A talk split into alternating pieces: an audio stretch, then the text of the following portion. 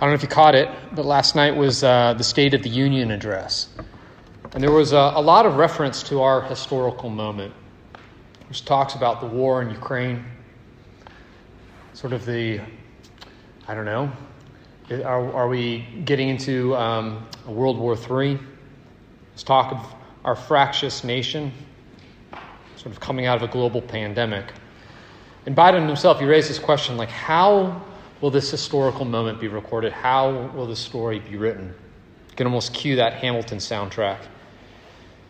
No doubt any historian looking back on this period will reference some of the big actors on the world stage right now Biden, Putin, Zelensky, even Trump.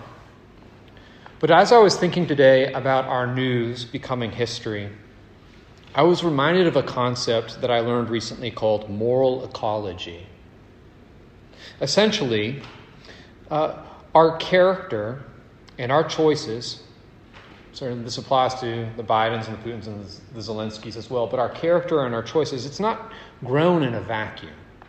We are the product and the byproduct of the environments uh, and the communities that we grow up in and that we indwell. If you want a great visual of this, um, take a look at this picture uh, juxtaposing Zelensky and Putin. Uh, I want you to think about what these pictures say about these men and the kind of the and the kind of choices that they're making even now. The people that we surround ourselves with or don't surround ourselves with, they go a long way in explaining who we are and what we do, what we fight for, and even how we fight for them. Martin Luther King Jr. is an excellent example of this principle. MLK is sometimes portrayed as the face of the civil rights movement. He was a, an important and influential leader, to be sure, right? We, it's fair to call him a hero. But the civil rights movement was not a one man movement, it involved many people. And even if we just zero on uh, Martin Luther King's face, to, to know the man, we've got to know the community that he grew out of. We need to, if we're ever going to make sense of MLK, we need to sort of understand his moral ecology. MLK wasn't produced in a vacuum. He wasn't produced in a classroom or from a textbook. He grew out of the African American church. This was his moral ecology. If you don't understand the moral ecology uh, that he grew up in, you won't, make, you won't understand him. These two things are in some ways inseparable. You can think of it too, sort of like an iceberg. We all know that sort of like an iceberg is like one tenth, like the visible tenth of the entire thing. King, in some ways, was like a highly visible figure of a much bigger iceberg. Right? He took down a Titanic of sorts. He, he humbled our nation. He sunk segregation. He produced waves that affected radical positive change. But this is my point. If you want to understand the man, MLK, sort of the tip of the iceberg, you need to know about the other nine tenths beneath the surface. You need to understand the community that gave rise, supported, and sustained him. Because there just isn't an MLK without the black church. And there is no salt and light. There's really no figure in history that is able to, to do what they do, for good or for ill, apart in some ways from the community that birthed it and sustained it and supported it. You all tracking with me? For the past six weeks, we've been making the case that in order to live the good life, say life to the fullest, to live a fully human life, you need church. Let me just sort of recap where we've come from. Number one, you were made for relationships and you were saved for relationships too. Trying to find life outside of relationships, trying to find it outside of community, is like a fish trying to find life outside of a fishbowl. It's just not going to work. The good life is found within the context of community. Two, joining a church and participating in weekly worship is your best defense against the lies of the devil. Lies that sound a lot like you do you, or do whatever makes you happy, write your own rules, never settle. Lies like these are a lot more believable when we're on our own. But these lies, they lose potency, sort of, they, they lose, uh, they have a lot less purchase when we're in community and we're centered, uh, a community that is centered on the truth of who Jesus is when we sort of practice church, we're not just hearing about the centrality of God, we're actually rehearsing it. As we sort of step out of the center to the side and we acknowledge that there's someone else who should be at the center of our lives. Number three, we can't grow in the darkness, but only in the light. When we live in the light of Christian community, our sins, blind spots, and shame, they get exposed to the radical love and grace of Jesus. In the light, we see that we're worse than we think we are, but we also see that we're more loved than we ever imagined. Number four, if you've put your faith and trust in Jesus, you are not your own, and you're not on your own anymore. You've been baptized into a body, you've been adopted into a family. If God is your father, then the church is your mother, and you've got a bunch of brothers and sisters too. Now, the benefits of the Christian life are not found outside the family of God, but within it. What's more, it's within the household of God, sort of within the, the context of this family that you and I, we, we, we learn what it means to grow up into the family name, for us to become more and more like Jesus. Number five, being joined to a body like this is beautiful, but it's messy too. We can choose our friends, but we can't choose our family. And we've been joined to people that we didn't necessarily choose, but God has chosen for us. But even when we do make choices about whom to be with and whom to love, as in a marriage, we quickly discover that we're joined to someone who is capable of great good, but also who has tragic flaws as well. What's true of us as individuals is true of the church, which is just humanity in some ways writ large. Now, God calls the church his bride, even though she doesn't always act like it. In fact, Scripture says she sometimes plays the whore. But in order to love the church, we must first appreciate how God loves the church. He meets her where she's at, He meets us where we're at, and He doesn't leave her or us there. He's deeply committed to the church and to us. He isn't blind to our flaws, nor is He repulsed by them. But His love is a love that makes us beautiful. And this brings us to tonight, point number six. When we're in a community of love like the church, we are empowered to be salt and light. This is sort of our moral ecology. And not only does the church empower salt and lightness, it then in turn enables us to give a watching and hungry world a little glimpse of heaven right here on earth. A little glimpse, a little taste of what's to come. We're all of us sort of united to God and to one another, right? Our churches can be a reflection of that in part. We won't do it perfectly, but we can do it in part. We can be salt and light. I want you to look at Matthew 5 13 to 16 again with me. Our passage begins You are the salt of the earth, and it continues You are the light of the world. Now, the yous in these verses are actually y'alls. Um, I just got back from South Carolina where you hear this wonderful word a lot, right? Y'all. You hear it throughout Matthew 5 as well. The second person plural pronoun, right? It permeates this passage. Y'all are the salt of the earth. Y'all are the light of the world. Now, why is that significant? Why is it important to emphasize this? What this means is that the Christian life is not something that you do on your own. Being salt and light is not something that you do on your own. Right? Being salt and light is not an individualistic enterprise. It is not a personal mission statement. It is a corporate calling. Being salt and light is something that we do together. It's something that we do as a campus ministry here at UVM. It's something that we do as members of local churches here in Burlington, Vermont. It's something that we do as a body of believers that are scattered throughout the world, across the face of the earth. Why is it important to read these yous as y'alls? Well, if you think that being salt and light is simply up to you, just something that you alone are supposed to do, you're easily going to feel overwhelmed. You'll get burned up and burned out. You'll be discouraged by what appears to be a, a small drop in a big ocean. Right? Who am I if I'm just a little fleck of salt? What, what am I against such a, a big, corrupt world? If I'm just a tiny little candle, what am I, right, against all of the darkness? But when you read these yous as y'alls, you see that you're not alone. You'll remember that the Christian life is not lived alone and was never meant to. You'll begin to see strength in numbers, and you'll draw nourishment and encouragement, strength and support from other salt and light figures around you. I want you to think in terms of a moral ecology.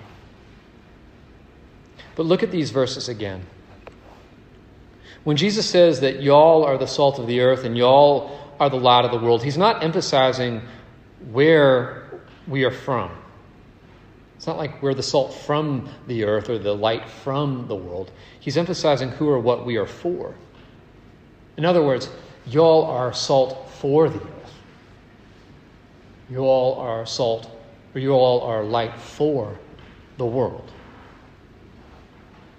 You see, salt and light are change agents. Salt and light, they transform what they touch.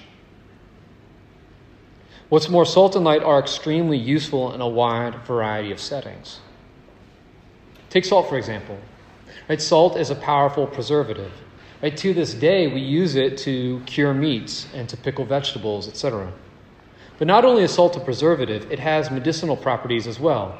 You'll find it in hospitals, you'll find it in spas. When I get a sore foot, my foot goes into a bath full of Epsom salt. Or if I have an infection, right? I'll or a sore throat, I'll gargle with salt. Maybe you do too. Right? Salt cleanses and it heals.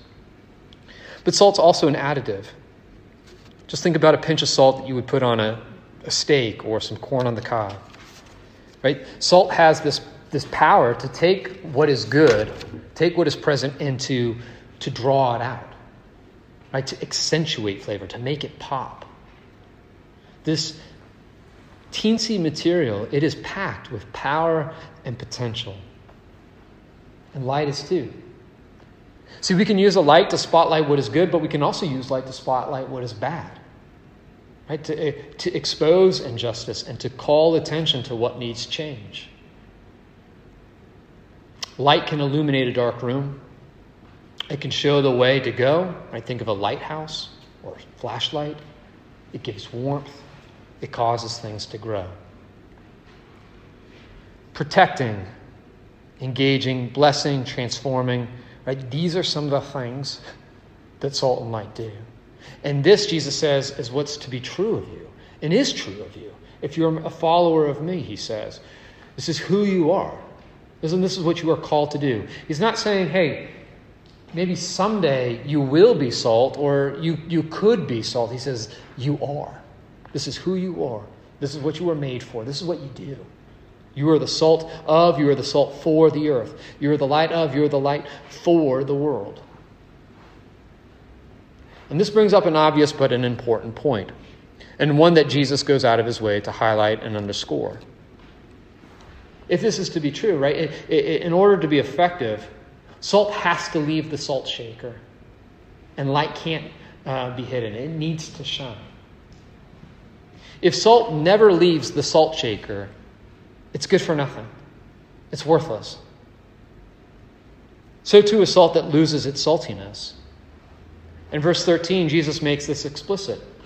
He says, Salt that is not salty or light that doesn't shine is good for nothing. Salt and light must be in the world, but not of it. And the same goes for all followers of Jesus. We too need to be in the world, but not of the world. We need to be different for goodness sake. What does this mean, practically speaking? It means that as important as it is for you to gather on Sundays or like we're doing here on Wednesdays, we can't stay sort of in a salt shaker forever. You've probably heard me say this before, but living the Christian life is a lot like breathing. If all we do is inhale and we never exhale, we pass out and we die. Fair, right? If all we do is come in and we never go out, we die. And there's a spiritual analogy, right? Like spiritual death comes to those who just want to sort of come in and never go out into the world. I know that there are some Christians who try to live like this. Instead of engaging the world, they retreat from it. They're like salt that never leaves the salt shaker. or like light that is kept under a basket. See, Jesus sends us out into the world precisely because there is rot and decay, because there is darkness and suffering.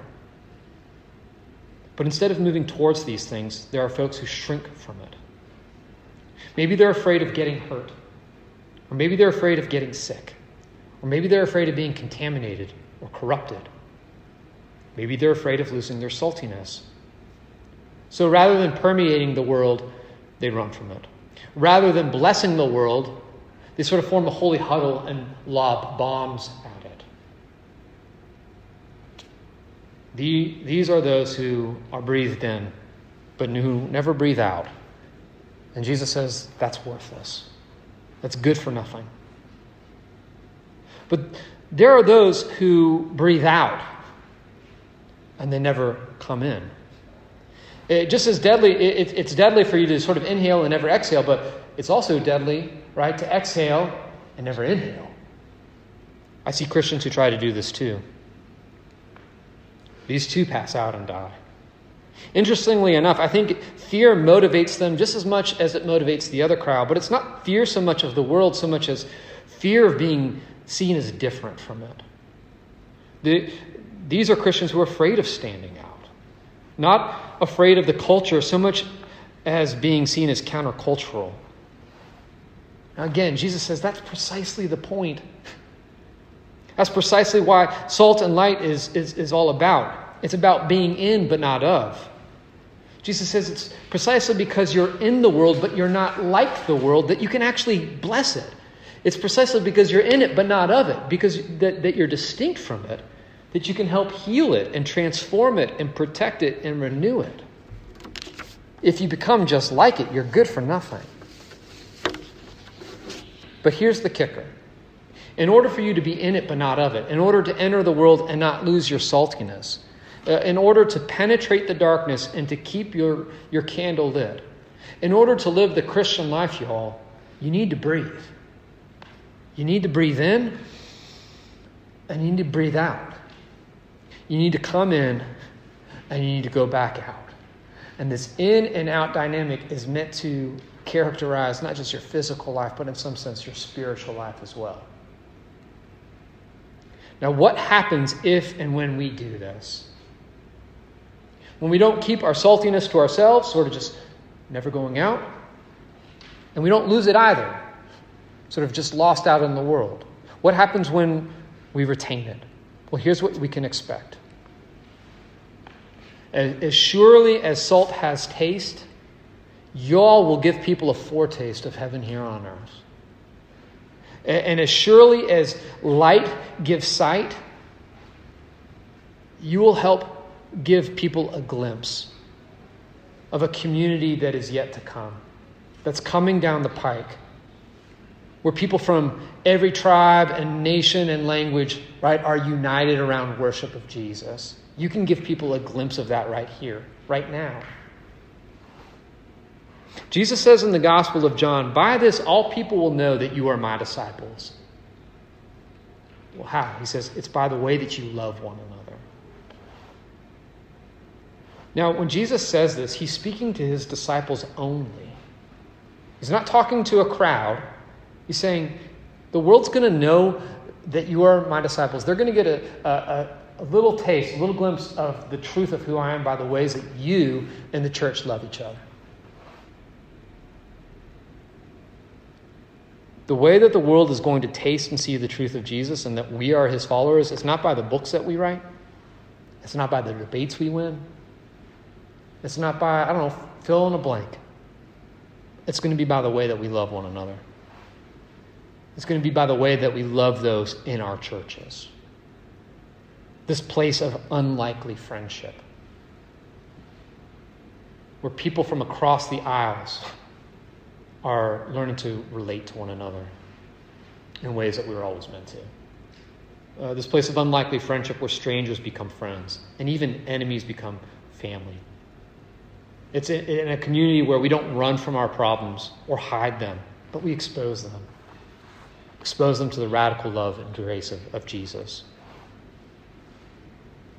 we will show it by the way we love those who are radically different from us, uh, radically different from us. Some of them who are, are just right across the aisle. We didn't choose these people, but God did, which means He chose us together. Right? This is the kind of a community where, imperfectly but truly and in part, we can love those from every nation and tribe and people and language. As we stand before a throne and we sing with a loud voice, salvation belongs to our God and to, to He who sits on the throne, right to the Lamb. Here's my point. One of them. If you want to be salt and light, you got to join yourself to Jesus, which means, in the same breath, joining his church. Because this is the moral ecology that gives rise to salt and light. It's, it, it starts here and it grows out from here, sort of radiating, breathing, pulsing, in and out, in and out. What might this look like in practice? I'll close here. I think salt and light looks like you being part of a church body, but also part of your campus, part of your city when you graduate. Even now, right? It looks like you having a Christian friend, but not just having Christian friends. It looks like being in RUF, but also being in a fraternity or sorority, a sports team, an a cappella group, theater, rallython, ROTC means being an RUF, but also being a TA or an RA, working a part time job, or serving X, Y, and Z organization. When I think of salt and light, I think of you in this room who aren't obnoxious about your faith, but you're not hiding it either. Right? You're invitational. And when folks ask what makes you tick, you don't hesitate to talk to them about Jesus. I think about you. I think about you in this room who winded up, at a party where everybody's getting wasted. But instead of getting wasted like everybody else, you make the loving choice to be a loving presence to the image bearers in your midst. When I think of salt and light, I think about you. I think of you in this room who are in a classroom taking a test, and I know some of you have taken several today, and you'll be taking several this week. And if your college experience is anything like mine, you will be surrounded by people who are cheating.